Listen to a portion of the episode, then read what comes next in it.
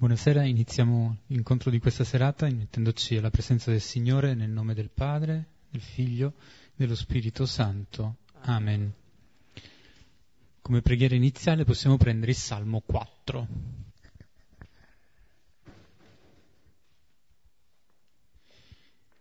Preghiamo il Salmo 4 come sempre dividendoci in due cori, iniziando dalla mia destra. Quando ti invoco, rispondimi, Dio mia giustizia, dalle angosce mi hai liberato, pietà di me, ascolta la mia preghiera.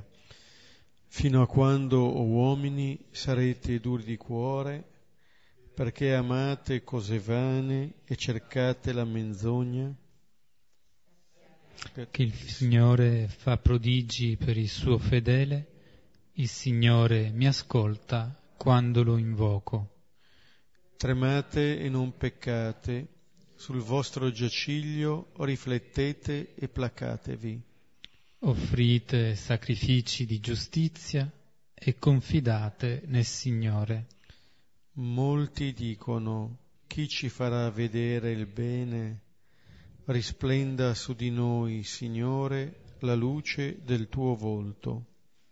Hai messo più gioia nel mio cuore di quando abbondano vino e frumento.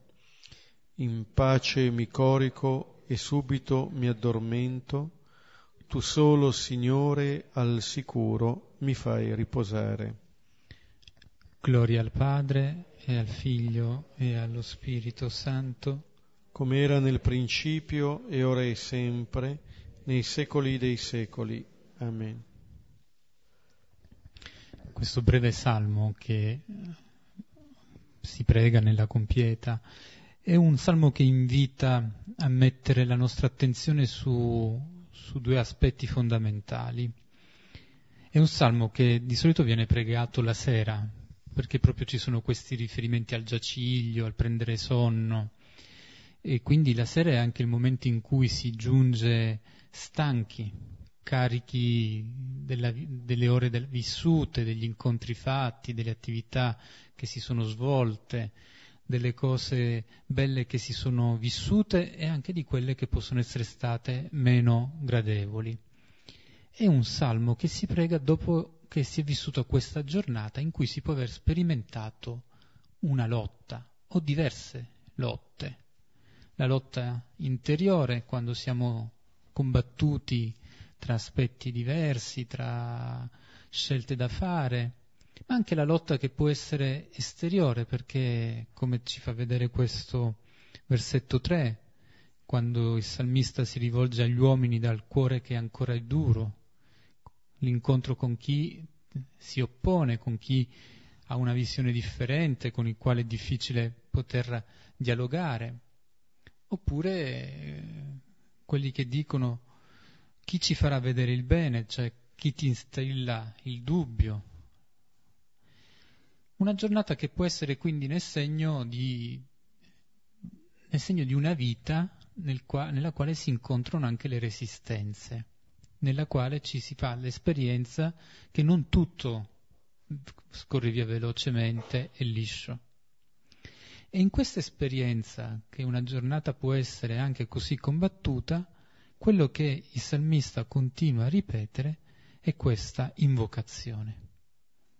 L'invocare il Signore, il chiedere che il Signore ascolti la sua preghiera, il sapere che può confidare nel Signore, invitare il Signore a, risp- a far sì che la luce del suo volto possa risplendere su di lui. In una giornata che può essere, come dicevo, così piena di tanti momenti e alcuni momenti anche combattuti, quello che diventa il faro al quale poter sempre fare affidamento per non perdere la rotta, il punto di, di sicuro su cui appoggiarci, è quella della invocazione del Signore. È del Signore mia giustizia. Così dice il salmista. Il Signore mi fa giustizia, il Signore è la mia giustizia, è colui che rende ciò che è giusto e lo fa con, con amore e con abbondanza. E quindi arrivati a conclusione di questa giornata, in cui questa giornata trascorsa con tutti questi possibili alternarsi di momenti positivi e negativi, ecco che c'è questa immagine molto bella del in pace mi corico e subito mi addormento, che è il sonno del giusto, di quello che sa che ha passato una giornata col Signore e col Signore può quindi addormentarsi, sapendo che Lui veglia anche in questo momento, nel momento in cui io mi sono abbandonato al sonno. E allora questo, questo salmo da un lato prende atto di una, dell'esperienza della nostra vita che non è sempre pacifica, è un'esperienza che ha questi momenti di lotta, lotta interiore, lotta con l'esterno, e dall'altro lato un'esperienza ancora più profonda, ancora più importante, che è quella di poter sempre ricorrere all'aiuto del Signore e lì trovare il proprio rifugio, trovare la propria gioia. Una gioia che, come dice, è più grande di quella di quando c'è vino e frumento. Il vino e il frumento possono finire, la gioia del Signore non è destinata ad esaurirsi. Questo salmo ci introduce al brano di questa sera, Luca 8, 22-25. Siamo in mezzo a questo capitolo che era cominciato con la narrazione dei, dei discepoli, chi erano questi discepoli, anche il seguito femminile eh, di Gesù, Gesù che poi aveva narrato la parabola del seminatore. Allora, breve parentesi, l'apriamo e la chiudiamo subito, però essere in questo capitolo, all'interno della parabola del seminatore, in questa serata, vigilia del novantesimo della nascita di Carlo Maria Martini, eh, direi che ci aiuta forse a vivere anche la, il rapporto con la parola, con chi anche ha seminato eh, un modo di ascoltare la parola, di chi di questa parola appunto ha fatto la sua lampada nel cammino. Ecco, Gesù racconta questa parabola e poi eh, ne dà la spiegazione. Abbiamo visto la diversità dei terreni, come veniva accolta questa, questa parola e terminavamo la volta scorsa appunto con eh, l'invito di Gesù a fare attenzione a come ascoltiamo e quindi l'indicazione di chi sono sua madre e i suoi fratelli. C'erano la madre e i fratelli che erano andati da lui e Gesù dice ma mia madre e i miei fratelli sono coloro che ascoltano la parola di Dio e la mettono in pratica. C'è una parentela molto forte Anzi, Gesù stesso dice che noi possiamo generare lui stesso, accogliendo la sua parola e mettendola in pratica. Ecco, una volta che Gesù ha detto questo, adesso vediamo che cosa avviene nel cammino tra lui e i suoi discepoli, quelli che erano lì con lui. Vediamo questo passaggio che è un passaggio eh, molto denso, molto significativo, sono pochi versetti, ma c'è parecchio in questo passaggio.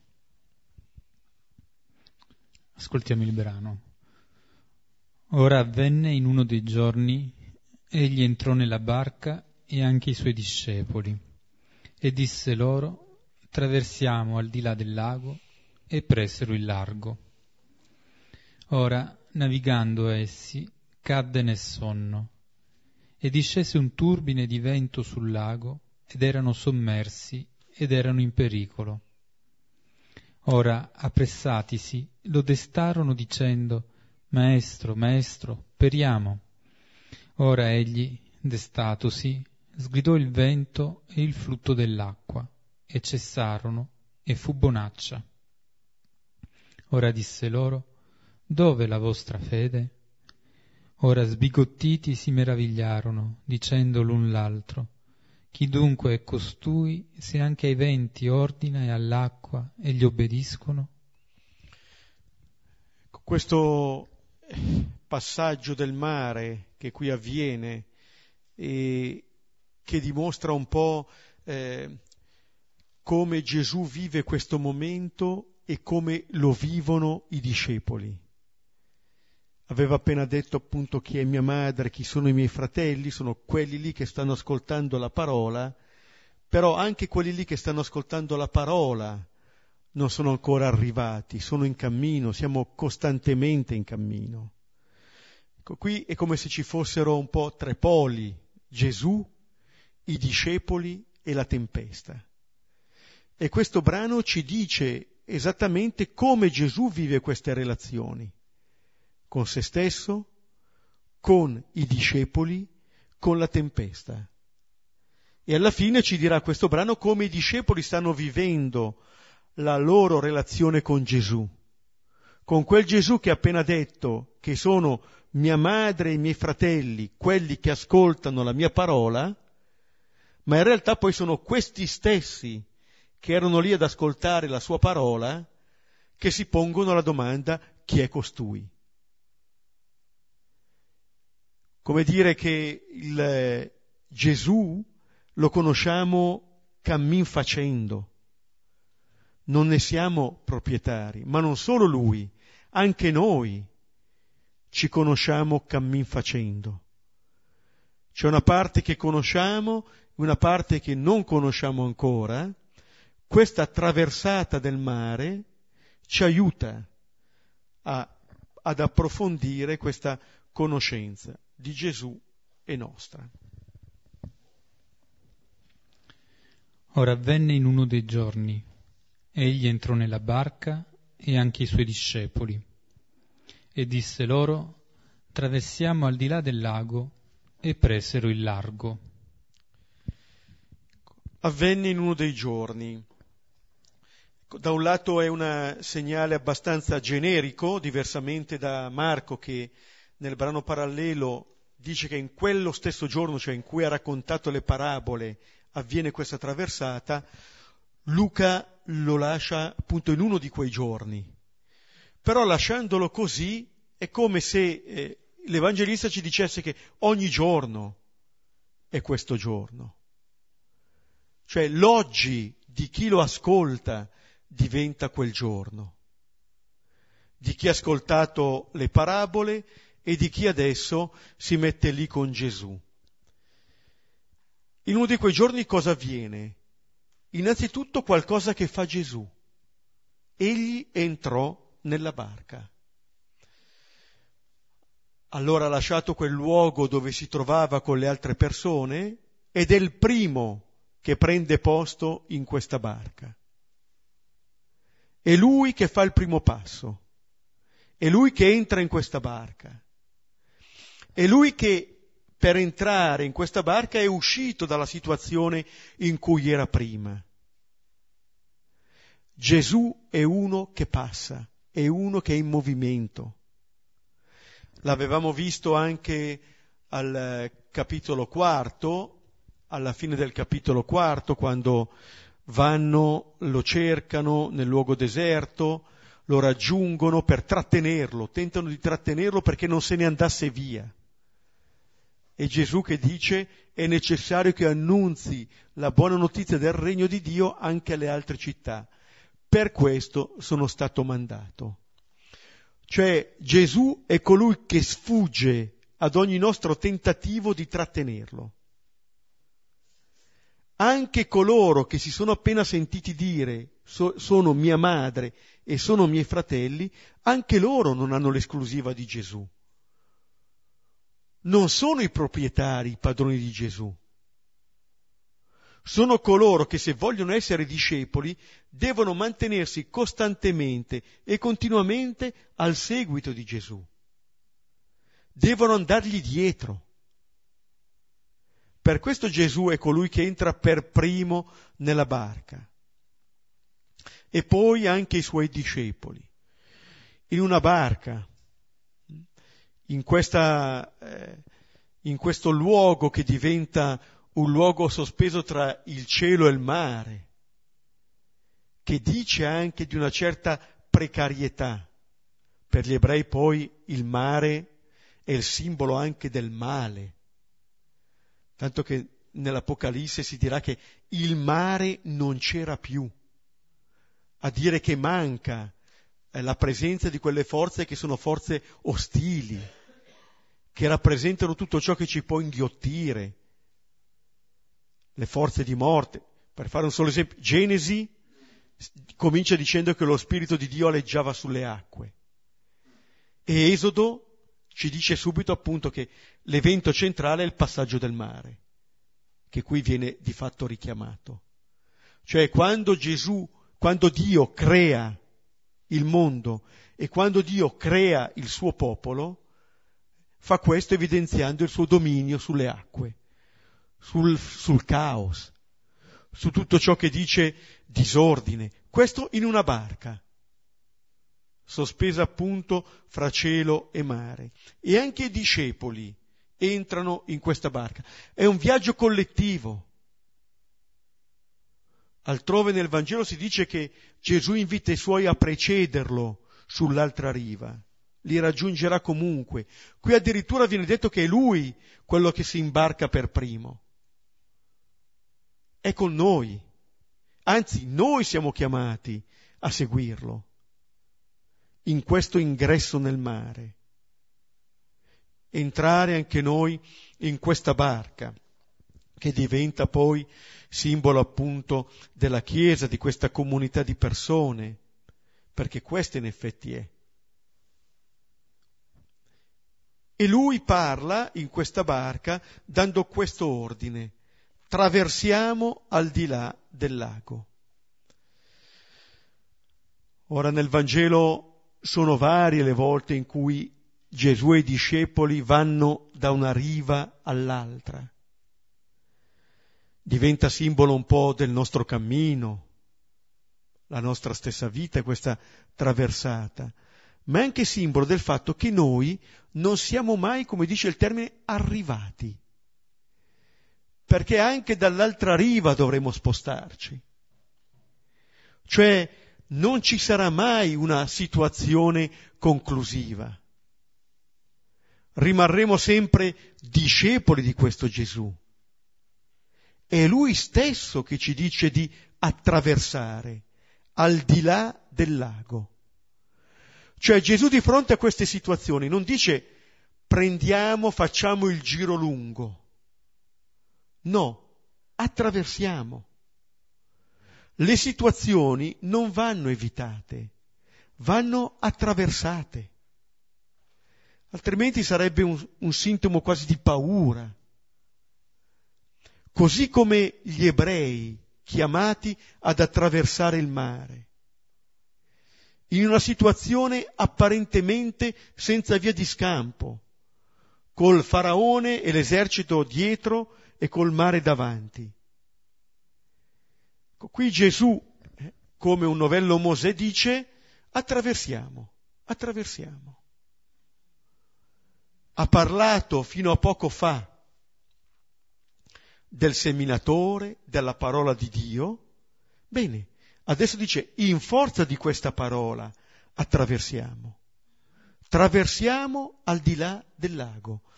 È un comando dove anche Gesù si mette in questa traversata. Si mette insieme con i suoi discepoli e prendono il largo. Cioè si va in questo mare si entra in questo mare, si affrontano queste forze. La presenza di Gesù ci accompagna in questa traversata. Non è che la presenza di Gesù ci fa evitare questo mare, così come vedremo subito, non ci fa evitare la tempesta, ma ci dà un modo di attraversare questo mare allora non ci porta in chissà quale mondo, ci porta forse esattamente in quel mondo caotico che è il nostro mondo, ma ci fa vedere che è possibile attraversare questo mondo. non dobbiamo scappare, non dobbiamo fuggire. Dobbiamo entrare nella barca insieme con lui e con lui e con la barca entrare in questo mare.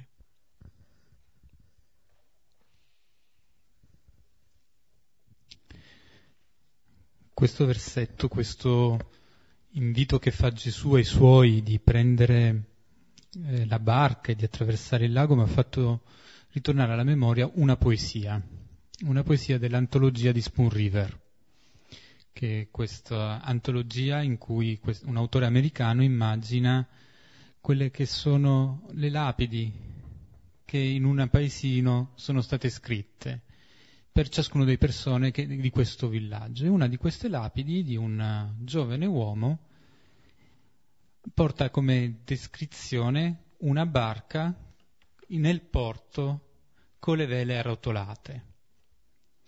E lui dice, non è l'immagine del mio viaggio compiuto, ma di quel viaggio che non ho mai avuto il coraggio di iniziare.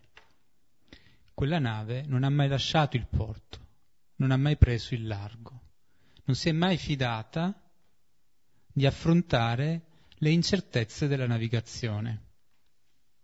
E uscendo dall'immagine della nave sono le, off- le occasioni di vivere una relazione, di accettare un lavoro, di far fronte a quelli che possono essere gli ostacoli della vita, che lui per timore, per paura, per poca stima di se stesso, aveva sempre fatto in modo di non affrontare, di non attraversare. Se il prendere il largo del Signore con i suoi discepoli ha un significato, ha il significato di fare un atto di fiducia nella vita, per, perché non sappiamo che cosa ci attende questa navigazione. Tra l'altro il Vangelo dice andiamo, attraversiamo il, al di là del lago, il Signore non dice neanche dove stanno andando. Forse non è importante neanche questo dove se noi sappiamo di essere con Lui.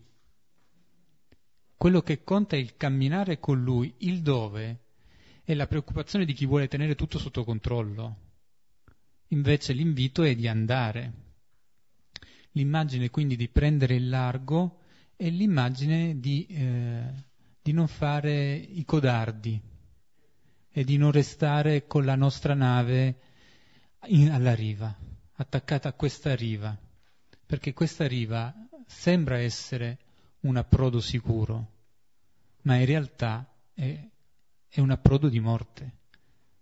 La morte vera è quando noi ci rifiutiamo di affrontare la paura della morte. Lì abbiamo già vissuto la nostra vera morte, quando ci siamo bloccati prima ad andare incontro alle incertezze di questa navigazione, ad andare incontro alle incertezze del male, della morte simboleggiati da questo mare da attraversare, noi facciamo un profondo atto di fede nella vita. Continuiamo con il versetto 23. Ora, navigando, essi cade nel sonno e discese un turbine di vento sul lago ed erano sommersi ed erano in pericolo. Questa barca va al largo, prende il largo, ecco è una barca, è l'immagine appunto della Chiesa, dove eh, la sicurezza non è data dall'imbarcazione, è data dalla presenza del Signore. Questo vale per eh, la Chiesa nel suo insieme, vale per la vita di fede di ciascuno di noi. È importante sapere dove mettiamo la sicurezza, in che cosa, a che cosa ci affidiamo, se nei mezzi umani o nella presenza in mezzo a noi del Signore. Non è un bastimento è questa barca che va. È un'immagine, se vogliamo, anche di impotenza, sottolineata addirittura qui dal fatto che Gesù dorme. Questo è uno dei primi pericoli perché il sonno eh, si presta a diverse interpretazioni. Quello di Gesù assomiglia al sonno di cui abbiamo pregato prima sal- col Salmo, e cioè l'atteggiamento di chi si abbandona fiduciosamente al sonno. Ma può essere anche appunto un sonno che diventa quasi una difesa. Se pensiamo ai diversi sonni di Pietro, Pietro nel Getsemani ha un sonno che dice fuga da Gesù.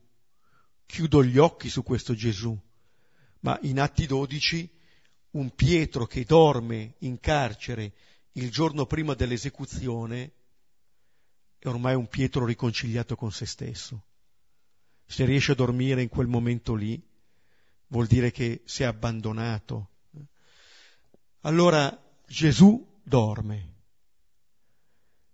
Gesù in questo modo ci fa vedere che non è più colui che fa delle cose o dice delle cose, come abbiamo visto fino qui, ma colui che si abbandona con estrema fiducia. Ecco, i discepoli che sono su quella barca sono la madre e i fratelli di questo Gesù. Sono chiamati anche loro a questo abbandono. Quando tanto tempo fa ero andato in Cile per, una, per un tempo di formazione nostro, sono stato per un mese in una nostra comunità a Santiago e c'era la cappellina domestica che aveva una piccola statua di San Giuseppe, nostro patrono. Molto bella perché aveva in braccio un Gesù che dormiva. Non benediceva, non sorrideva, dormiva. Ecco, è il segno dell'abbandono, della sicurezza. Si addormenta lì chi si sente al sicuro. Gesù qui è già al sicuro nelle mani del Padre. Forse non lo vivono così o possono non viverlo così i discepoli. E in questo modo diventa un segno quasi di impotenza. Ma come? La nostra sicurezza in uno che dorme. Non siamo molto lontani dal seme della parola, che sembra così poca cosa, un niente. Eppure anche questo Gesù è lì, testimone di una fiducia al Padre, ma testimone anche di una solidarietà con i suoi discepoli, con noi. Starà anche dormendo, però c'è non siamo lì da soli. Il sonno è un po', come dicevo, un po' un'immagine ambigua, perché dice una presenza, c'è, ma anche un'assenza. Eh, c'è ma non c'è. C'è ma dorme. Un po' come la fede del, del lettore del Vangelo di Luca. Certo Gesù è risorto, sì, c'è, ma non c'è. Dove lo vedo, dove lo incontro? Allora, in questo modo è come se l'Evangelista ci aiutasse a far nostra la parabola. Noi possiamo scoprire la presenza di Gesù nella misura in cui diamo ascolto alla sua parola, in cui ci fidiamo di Lui che si fida del Padre. Allora, la prima nota è che Gesù cade nel sonno, la seconda che arriva la tempesta discese un turbine di, di, turbine di vento sul lago ed erano sommersi ed erano in pericolo. C'è. Luca non si chiede perché c'è. Luca dice c'è. C'è questa tempesta che arriva da questo vento che si abbatte su questo lago. Certo un'immagine del lago dove c'erano queste tempeste improvvise, violente, ma questa immagine del lago traduce bene anche quelle tempeste che ci portiamo dentro e che ci sconvolgono dal di dentro. E notate, non è che eh, i discepoli verranno rimproverati per la tempesta. Ci sono. Con queste cose, in un certo senso, siamo chiamati a fare i conti. Il fatto che Gesù sia sulla barca non ci esime dal non affrontare queste cose, dall'affrontare queste cose. Nemmeno ci dice che è colpa nostra che avvengano queste cose. Avvengono. E Gesù ci ha portato proprio lì dove ci sono le tempeste. Ma guarda un po'. Perché ci ha portato lì? Non poteva farci fare un'altra strada? Sarebbe capitata qualche altra tempesta. Così è la vita, così è la vita come diceva prima anche Giuseppe, cioè Gesù ci porta a vivere. Quello che lui fa dicendo attraversiamo questo lago è un cammino di liberazione, così come è stato un cammino di liberazione per il popolo di Israele. Abbiamo sempre un Egitto da lasciare. Abbiamo sempre delle schiavitù da lasciare su una riva e abbiamo sempre delle tempeste da affrontare. Perché quelle schiavitù che siamo chiamati a lasciare in realtà ci affascinano, ci trattengono. E anche quando attraversiamo il lago siamo sconvolti perché in un certo senso non abbiamo più gli orientamenti. O meglio, abbiamo lì la bussola in barca, ma non ne siamo tanto consapevoli. Siamo chiamati allora ad affrontare anche questa tempesta con un Gesù che dorme, con questo Gesù presente e assente. Gesù si addormenta su questa barca e come diceva Beppe, questo è il segno di, di chi si abbandona con fiducia, consapevole di essere custodito dal padre. Poi in un modo un po' più prosaico a me veniva in mente che quando sono in macchina e non guido io e sono con qualcuno di cui non mi fido, non mi addormento. Se sono con qualcuno di cui ho totale fiducia, ma mi rilasso e poi può darsi anche che finisco ad addormentarmi se la chiacchierata si, si esaurisce.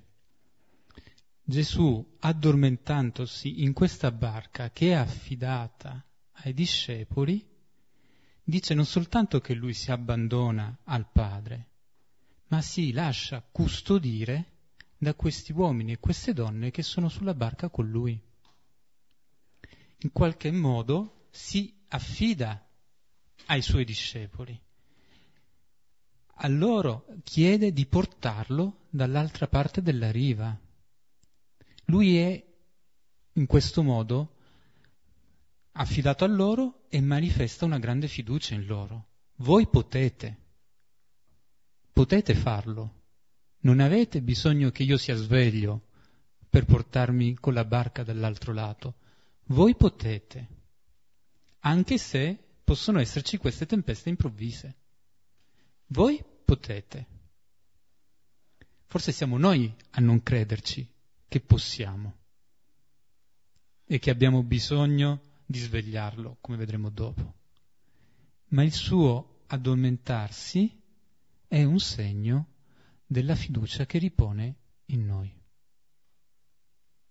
che si lascia portare da noi. E allora quando parliamo anche con, a partire da quello che ci diceva anche Luca, di come siamo chiamati a essere testimoni.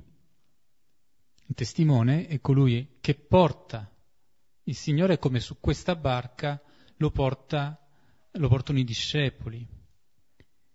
Se abbiamo paura di quello che succede, smariamo anche quello che stiamo portando nella nostra vita, la persona che stiamo portando nella nostra vita, che è Gesù stesso. Se invece riconosciamo che la sua presenza c'è anche se in questa descrizione assoluta di chi dorme, e allora la testimonianza ci sarà sempre. Andiamo avanti anche in mezzo al turbine della tempesta. Leggiamo il versetto 24. Ora, appressatisi, lo destarono dicendo, Maestro, maestro, periamo. Ora egli, destatosi, sgridò il vento e il flutto dell'acqua, e cessarono, e fu bonaccia. Ecco allora cosa fanno i discepoli. Fanno eh, di fatto un'azione che è scandita in tre movimenti che rappresentano bene quella che è chiamata ad essere la nostra preghiera, la nostra relazione con Gesù. La prima cosa è che si avvicinano a Gesù, certo non è che fossero tanto lontani su una barca, quelli che erano, però questo è il primo movimento, quello di avvicinarci a Gesù. Sant'Ignazio nel libretto degli esercizi, quando dà delle indicazioni per la preghiera, dice prima di pregare fermati a un passo o due dal luogo in cui pregherai. Cioè vuol dire che da quel momento, all'inizio della preghiera, tu farai uno o due passi. Farai un movimento di avvicinamento al Signore anche fisicamente. Andrai verso questo luogo. Allora la prima cosa è avvicinarci a Gesù. Seconda cosa, lo svegliano, poi torneremo su questo verbo, e dicono maestro, maestro, l'invocazione. Ancora Ignazio, me... Giuseppe ha cominciato così anche la, la preghiera di questa sera, ci mettiamo alla presenza del Signore. Ecco, ci avviciniamo a Lui, ci mettiamo alla Sua presenza. Con questo Maestro, Maestro. È il riconoscere che non siamo da soli. La nostra speranza è che non siamo da soli. Terzo movimento fondamentale della preghiera speriamo, che è l'espressione del bisogno. Ignazio direbbe chiedo ciò che voglio. Avvicinarsi a Gesù, metterci alla sua presenza, chiedere ciò che desidero, chiedere ciò che voglio. Questo fanno i discepoli in questo momento, cioè sanno che da quella situazione loro non sono in grado di uscire da soli. Ecco, è vero, Gesù si abbandona anche alle loro mani, però queste reazioni dei discepoli è come se ci chiarissero un po' le resistenze dei terreni all'ascolto della parola che Gesù ha identificato nella parabola. Cioè i discepoli si rendono conto di essere in cammino. Il discepolo è in cammino dietro il suo maestro è chiamato a conoscere sempre meglio il suo maestro e a conoscere sempre meglio se stesso. Di fronte a questa tempesta si rendono conto che da soli non ne vengono fuori. Non riescono ancora a uscire da questa tempesta, però si rivolgono a chi li può salvare. Ora anche questo non è poco cosa faccio in queste situazioni, anche in questa tempesta, quando sto affogando, periamo, stiamo morendo. Questa è la tempesta.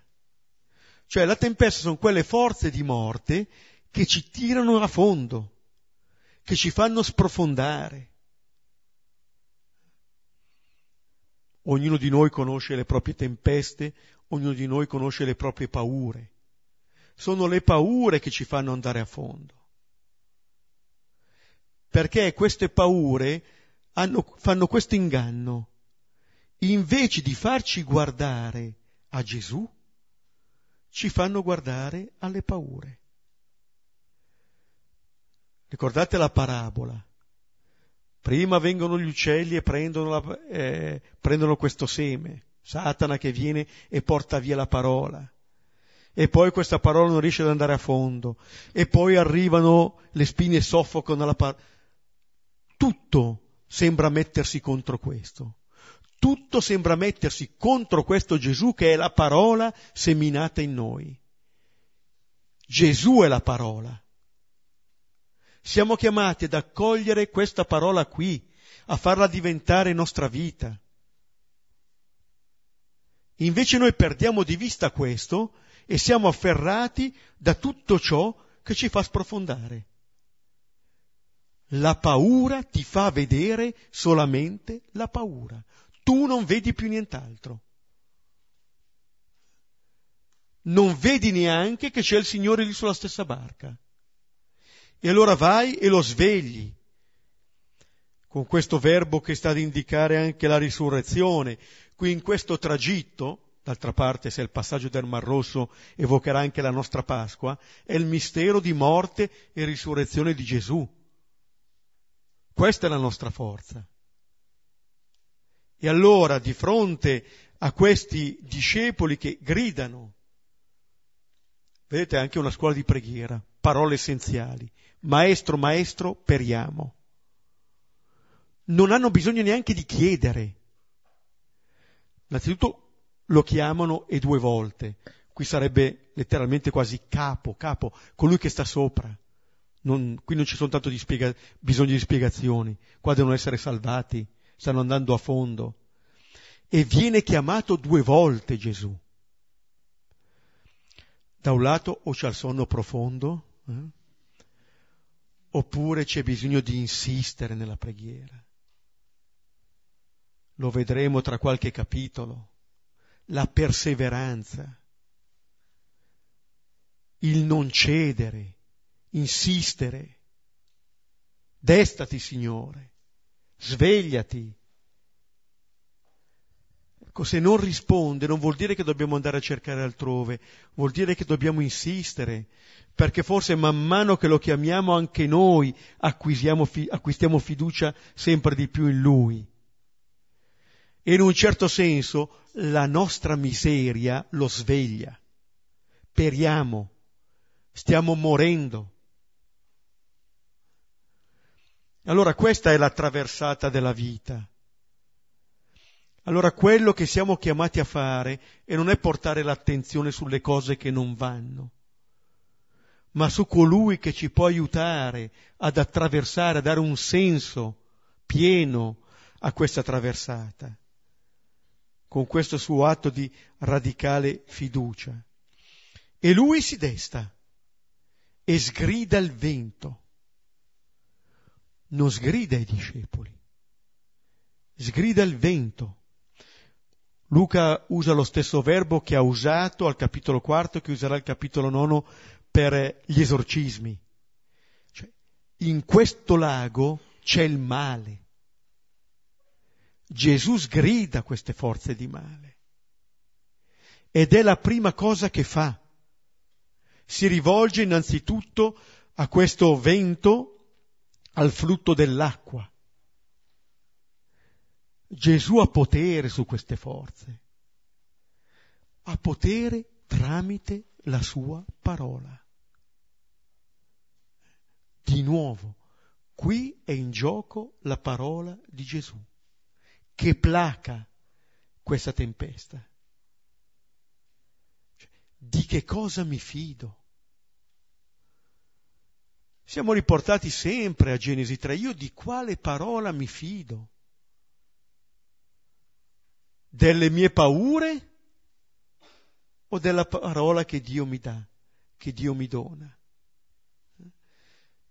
E questi discepoli sperimentano che Gesù è a loro servizio. Vedete, Gesù non è che chiama i discepoli perché deve far, far loro alcune cose, come se eseguissero una funzione e basta.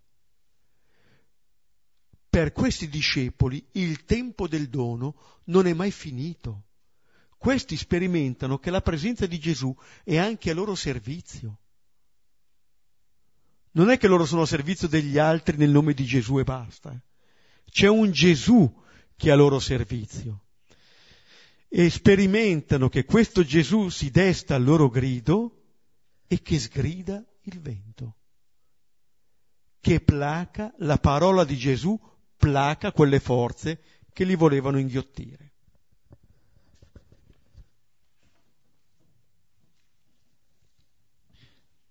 Prima Beppe menzionava gli esercizi spirituali di Sant'Ignazio e come uh, questa pericope, questo breve versetto ci aiuta a entrare in quella che è la dinamica della preghiera.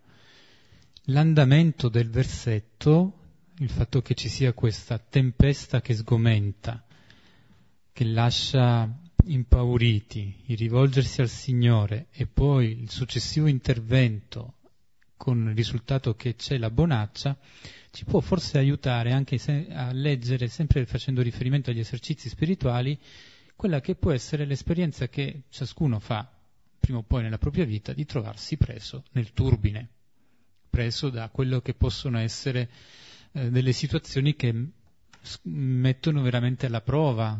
Quella che Ignazio poi definisce anche l'effetto dell'essere desolati, di sentirsi persi, di sentirsi senza punti di riferimento.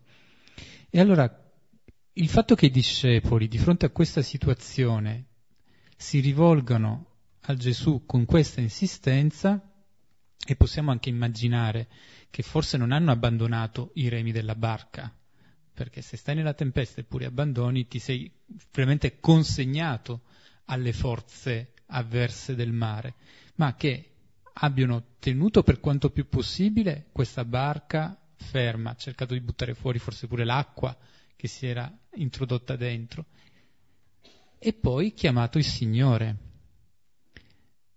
Questo mi fa pensare che quando Sant'Ignazio dice che nel momento della desolazione io che cosa dovrei fare? Intanto non mollare quello che stavo facendo prima, i miei impegni, il mio ritmo di preghiera, uh, la mia costanza, non perché se sono nella prova allora faccio saltare via tutto, no, anzi continuo con lo stesso impegno di prima, quindi continuo a remare.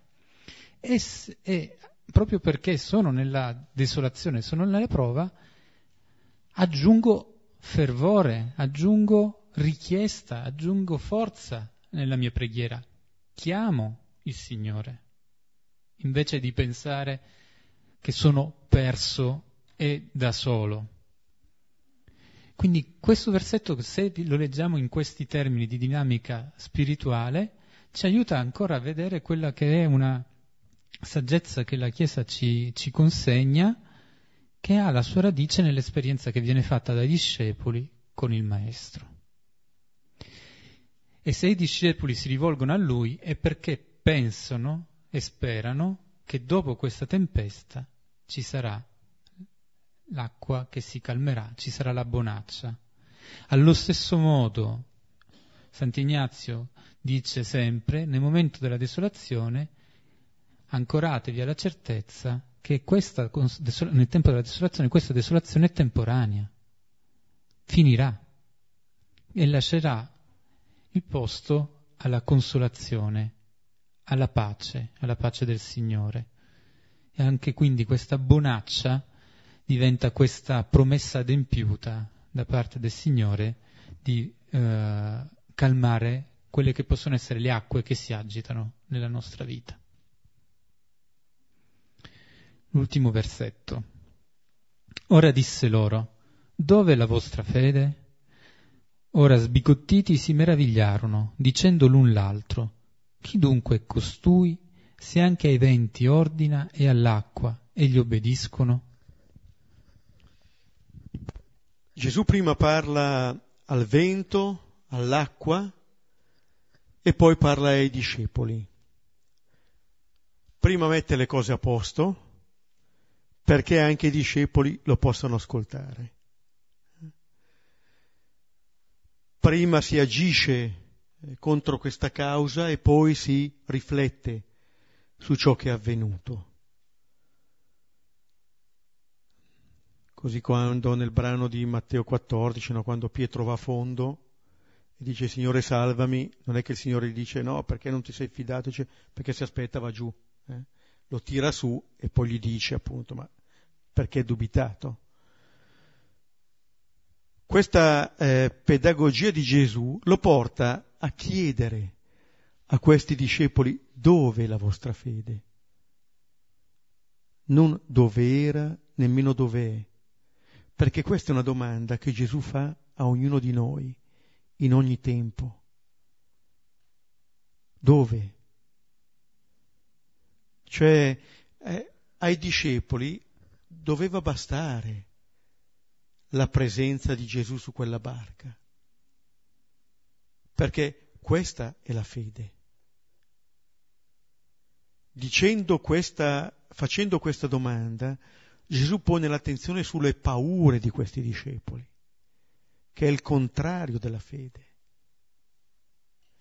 Dire dove la fede significa esattamente questo. Ed è la domanda che vedremo al capitolo diciottesimo, al figlio dell'uomo quando tornerà. Troverà la fede sulla terra? Questa è la domanda. Cioè, in un certo senso siamo chiamati a eh, riconciliarci forse anche con le tempeste che ci sono. E più che spaventarci per le tempeste, vedere come è possibile affrontarle. Quel Gesù lì è presente. Rendiamoci conto di questo. L'alternativa è un po' questa. O io mi fisso sulle tempeste o io guardo Gesù. Il Salmo 25 al versetto 15 dice Tengo i miei occhi rivolti al Signore perché libera dal laccio il mio piede. La nostra tentazione è quella di fissarci sul laccio, di andare lì a districare questo laccio e ne siamo imprigionati una volta di più. Il salmista dice guarda in direzione opposta, Guarda al Signore, Lui ti libererà dal laccio. Anche qui, guarda Lui, non guardare altrove, non guardare nemmeno le tue paure. Piccola esperienza personale. Dopo i 50 anni, un'insistenza di un maestro di sci della Val Gardena eh, eh, ha fatto in modo che io mettessi gli sci ai piedi. Eh io ho pregato intensamente per tutti coloro che erano sulle piste, eh? soprattutto su quelle cui, su cui andavo. Però questo maestro, Otto si chiama, mi ha fatto una lezione veramente di, eh, sembra di direzione spirituale. Perché? Cos'ero chiamato a fare io? A lasciar perdere di guardare me, i miei piedi, i miei sci, eccetera, ma di guardare lui cosa faceva e di fare quello che faceva lui. Allora se io porto la mia attenzione al di fuori di me, vado, vado sciolto. Se comincio ad aver paura, eh, cado. Ma cado perché non tengo più gli occhi rivolti al Maestro. Allora Gesù che chiede, ma dove è la vostra fede? Ma certo, se voi guardate le vostre paure, andrete a fondo, andrete a fondo. E come diceva prima Giuseppe, certo, l'aver fede in Lui ci fa scoprire che noi possiamo, ma il non aver fede in Lui va di pari passo con non aver fede nemmeno in noi stessi. Noi possiamo averla, la, fede, la fiducia in noi stessi, mediata dalla fiducia che abbiamo in Lui. E dove è la vostra fede? E allora quelli sbigottiti si meravigliano ancora, dicono l'un l'altro, chi dunque costui? Strani questi qui. Sono a tirare, hanno svegliato, Signore, periamo, adesso li salva, ma chi è costui? Ma dico, ma chi avete pregato? Perché avete pregato se adesso vi meravigliate? Ma forse siete andati lì a svegliarlo più per dimostrare la vostra disperazione, più che la vostra fede. È come la Chiesa negli Atti degli Apostoli che prega per Pietro, poi Pietro viene liberato e loro non credono che sia Pietro quello che è stato liberato. Eppure, eh, eppure pongono questa domanda, che è la domanda centrale, che non avrà mai una risposta piena, perché non possono essere le parole a dare risposta a questa domanda. Chi è dunque costui? È quella che Paolo farà sulla via di Damasco. Chi sei, o oh Signore? Chi sei?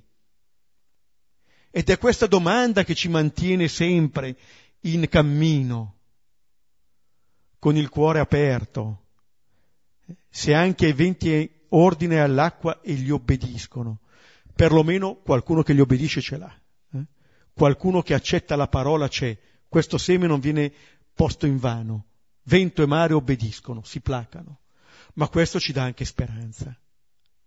E notate, quelli che fanno questa domanda sono quelli che nel brano, alla fine del brano precedente, Gesù diceva mia madre e i miei fratelli.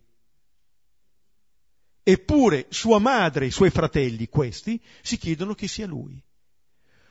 Gesù ha una fiducia enorme in queste persone qui.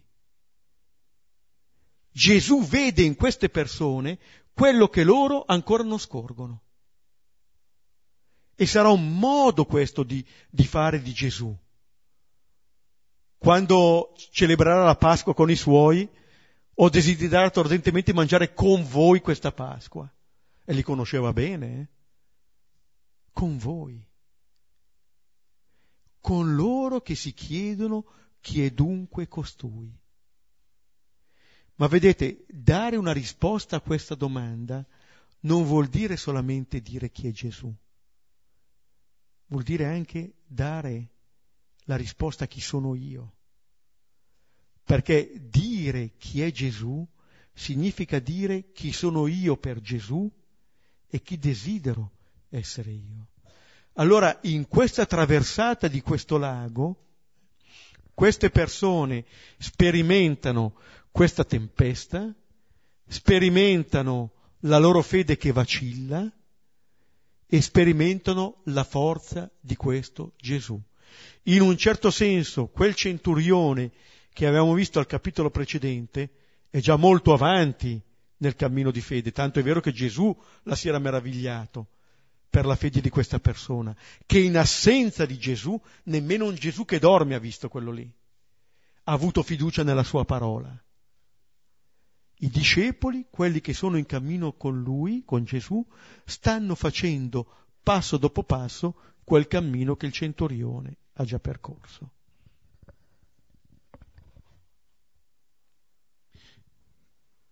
Potremmo dire che alla domanda chi è dunque costui, che è accompagnata dallo sbigottimento e dalla meraviglia, è eh, la domanda che si conclude dicendo, beh, questo Signore è sempre più grande di quello che avevo in testa. Non è il più grande, non è grande, è più grande, nel senso che c'è qualcosa che sempre mi supera e che nello stesso tempo mi invita a superare dentro di me quelle che possono essere le idee che ho, le esperienze che ho. Lo vedo che dorme e poi si rivela più grande nel momento in cui si sveglia, mettendo a tacere questa tempesta. Si rivela quindi come colui che mi invita a fare questo passo sempre in più e a essere anch'io, a mia volta, come diceva Beppe, capace di non limitare me stesso ad una visione piccola e ridotta. E il fatto che si meraviglino è anche indice, come per quando un bambino che si meraviglia, è indice che comunque c'è questo, questi discepoli, il Signore gli vuole bene a questi uomini, a queste donne, perché sente che da parte loro c'è sincerità. La meraviglia è la disponibilità, l'essere capaci comunque di lasciarsi ancora provocare da quello che vedono e da quello che sentono. Non capiscono tutto, neanche noi lo capiamo. Però abbiamo questa semplicità che ci permette di poter essere di volta in volta meravigliati, un po' confusi, ma in, così spinti a continuare questo cammino. Ci fermiamo, rileggiamo i versetti e poi condividiamo.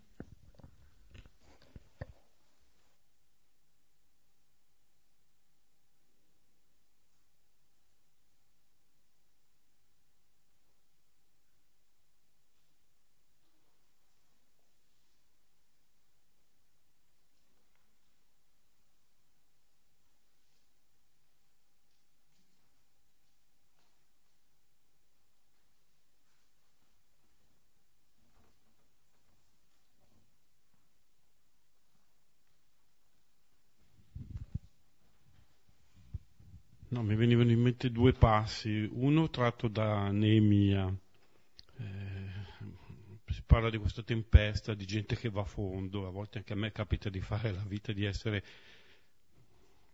proprio senza forza, esausto, come le pile che non funziona più niente. E in questo passo di Neemia si dice andate, ma è un giorno di festa, dove mangiate grasse e bevete vini dolci e mandate porzioni a quelli che non hanno nulla di preparato, perché questo giorno è consacrato al Signore nostro. Non vi rattristate, perché la gioia del Signore è la vostra forza. E qui pensavo, a volte riflettendo su questo caso, io forze proprio non, non, è in me né dentro di me, ma questo passo mi invita, come si diceva prima, a non guardare la, l'essere esausto mio, ma la forza, e poi però che viene identificata con la gioia di Dio, cosa che io proprio a volte sono cieco e non so proprio vedere. Ecco. E l'altro invece si diceva eh, l'essere invitati a seguire e non, sap- e non, indicava neanche dove andare. Mi viene invece in mente la lettera agli ebrei dove si dice Abramo, chiamato da Dio, obbedì partendo per un luogo che doveva ricevere in eredità e partì senza sapere dove andava, questo fidarsi totalmente. Altro beh, grande esempio, anche qui, che mi manca, spero negli ultimi anni della mia esistenza, ormai ne ho trascorsi parecchi, di imparare qualcosa su questo. Ecco.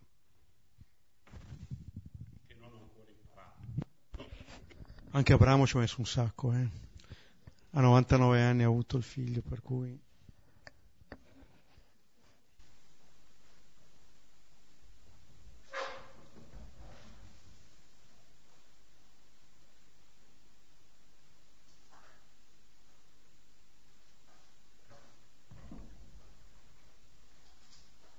Ma invece io volevo, diciamo così, riflettere su quella che è una intuizione forse un po', un po' troppo superficiale, però legata al fatto che questa attraversata del lago è un po', diciamo così, le difficoltà che possiamo vivere tutti noi. E quanto siano diverse le difficoltà che, diciamo così, su questa terra possono vivere, eh, diciamo così, i figli di Dio, perché c'è quello che gli manca da mangiare, quello che si suicida perché nella, nella sua vita ha avuto troppo successo, eh, c'è di tutto di più. E proprio qui sta veramente cioè, la, il mistero della vita, c'è veramente di questo, di questo lago che dobbiamo attraversare. Ci sono a volte dei laghetti, magari neanche tanto profondi, però con queste onde che non ti, non ti abbandonano mai. E come ecco com'è possibile che, lo, che Dio si possa eh, veramente eh, avvicinare a chiunque possa avere una difficoltà su questa terra? Cioè, è veramente un mistero, ecco.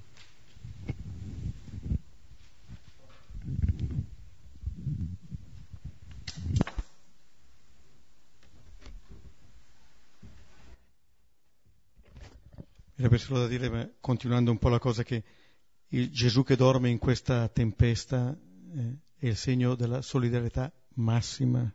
Cioè, il mistero di morte e di risurrezione di Gesù è esattamente questo, andare fino a... Questa è un'immagine anche battesimale, questa della... che ci viene raccontata, e lo scendere suo con noi in, questa, in, in queste acque e risalire con noi. Eh. Però anche penso sia molto bella l'immagine, no? cioè, al di là della diversità delle difficoltà che ci sono, innumerevoli, però l'immagine di questa barca ci dice che siamo tutti lì, cioè che andiamo a fondo e risaliamo insieme. Se andiamo a fondo, andiamo a fondo insieme, se risaliamo, risaliamo insieme. È un'immagine anche di forte comunione questa sulla, su que- quello che avviene su questa barca, tra le persone e tra le persone e Gesù.